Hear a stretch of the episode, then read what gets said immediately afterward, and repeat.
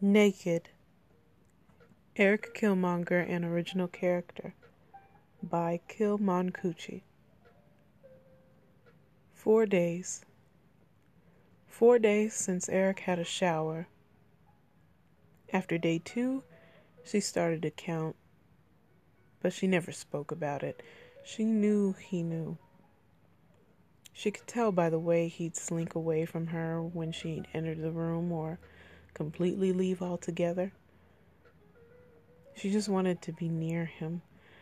But the fact of the matter was, he didn't smell great. He didn't look good either. His hair was pulled into the same tight do. The bags under his eyes were so heavy, he was almost unrecognizable. He dragged his feet when he walked, huffing any time he chose to stand which wasn't often. It was three days since she'd seen him eat a full meal. She'd watched him snack on potato chips and the odd forkful of cold spaghetti straight from the container in the fridge before retreating back to the bedroom. She'd offer to cook him something or go out and buy his favorite Chinese food, but he declined. He'd tell her he wasn't hungry but the way his stomach would growl almost immediately after he spoke his spoke his truth for him. Yet still he denied her help with a gentle head shake before leaving her standing there feeling helpless. Two straight days since he'd uttered more than a sentence to her. The last conversation she'd remembered having with him was about basketball. He was watching and explaining what was happening to her though his explanation was slow and stuttered, like he was forcing himself to speak. He continued speaking for five minutes until he randomly trailed off mid sentence and turned off the TV. He stared at the blank screen, and when she looked to him for answers, he bit his lip and rested his head on her lap until he fell asleep. Now she was sitting on the bed of their shared bedroom typing out an assignment while he watched. He just sat there, no expression, just sitting cross legged in front of her, watching her work. His breathing was heavy. She noticed the moment he sat down, but said nothing. She wanted to help him, but Eric was never one to talk about feelings. She was never one to force him, so she waited. She waited for him to speak up, act out, do something more in tune with his normal self, but instead she got the opposite. She got tears. Light sniffles at first that she hadn't noticed over her typing. It was the sudden clearing of his throat that made her look up to him, heavy tears falling down his face. As quickly as he'd wipe them away, they'd come right back in full force. Eric? She whispered his name before setting her laptop on the floor. He said nothing, but he stared at her with red eyes when she crawled over to him. She placed both hands on his face, wiping a couple tears with her thumb. Baby, what is going on? Please talk to me. He shook his head no, but she didn't budge, instead, rubbing a gentle thumb over his lips. The soft gesture turned his quiet tears into pained sobs, and he leaned forward, resting his face on her shoulder. His body shook at, at cried into her. I can't do this. She caught him whisper. She wrapped her arms around his torso. Do what, E? It's too hard. She rubbed his back and let him speak. I don't feel right. I'm fucked up. My head is fucked up. I can't. I don't feel like myself. I don't know what I'll do. Her heart leapt into her throat at that. Holding him much tighter than before, she placed a kiss on the tip of his ear. I'm right here was all she could muster, holding in her own tears. He pulled away from her and sat in front of her again. She mimicked him, legs crossed, hands folded in her lap. What made you start thinking like this? He shrugged, wiping his tears with the bottom of his shirt. I don't know what to do. Is there anything I can do, Eric? He shook his head no, shifting in place a little. She felt helpless and worried and a little scared.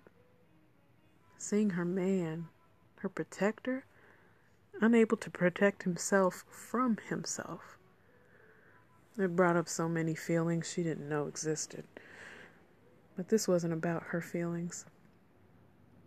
Come with me, she said, standing and placing her hand on his shoulder. He stood slowly, following her into the bathroom. She sat on the counter and pulled him in front of her. They stared at each other for a moment, the silence weighing on her, so she spoke up as she carefully undressed him. I've been worried about you the last couple days. I know. I'm sorry. Don't be. You gotta know I'm here, though. Please know I'm here. She untied his sweatpants and he helped her pull them down. Yeah, baby, I know. I just ain't know what to say. I don't know how to explain what's going on. She pulled her t shirt up and over her head, and he watched her with love in his eyes. You don't have to explain shit to me, she whispered taking a moment to pull him closer by his boxers. She rubbed a thumb over the dark circles under his eye. He flinched a little, but let her, leaning into her touch. He pulled his boxers down and she hopped off of the counter, taking the rest of her clothes off too. The two of them stood there, naked, staring into each other's eyes in silence. I feel heavy, he began. Like, my body ain't mine. Like, I'm carrying around all this extra shit that I ain't never had before. I don't care to eat or shower or move or breathe. It's like I'm taking care of someone I don't know by force. I don't want to do this shit. She nodded fidgeting with her fingers, trying to keep her composure. She couldn't break down in front of him. He needed her. So much work. Just getting up and shit. I open my eyes and it, in the morning I'm, I'm pissed that I woke up in the first place and what's worse is I don't fucking know why. Last week we was good, right? we went out to eat. We watched TV together. We had sex. I I like spending time with you and now I don't really want to. It hurt her to hear, but she was trying to understand. I just want to sleep and break shit and cry.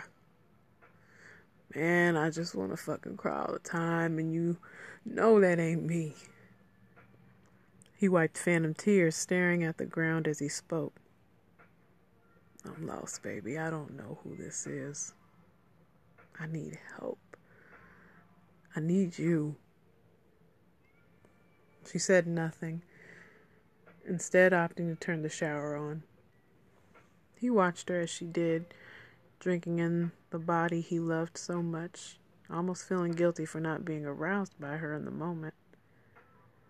She got into the shower, waiting for him to join her. When he did, she switched positions with him, having the hot water more focused on his body than hers. He sighed with relief when the heat touched his skin.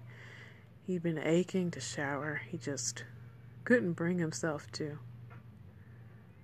She held his face again. He opened his eyes and he looked down on her. She pulled him into a soft kiss before hugging his wet body. I can't fix it, she stated. She felt him shift, placing his arms around her body now. But we can get you help. I'll be here. We'll work on this together. Okay? She felt him crying above her again, but he didn't pull away. Yeah, I.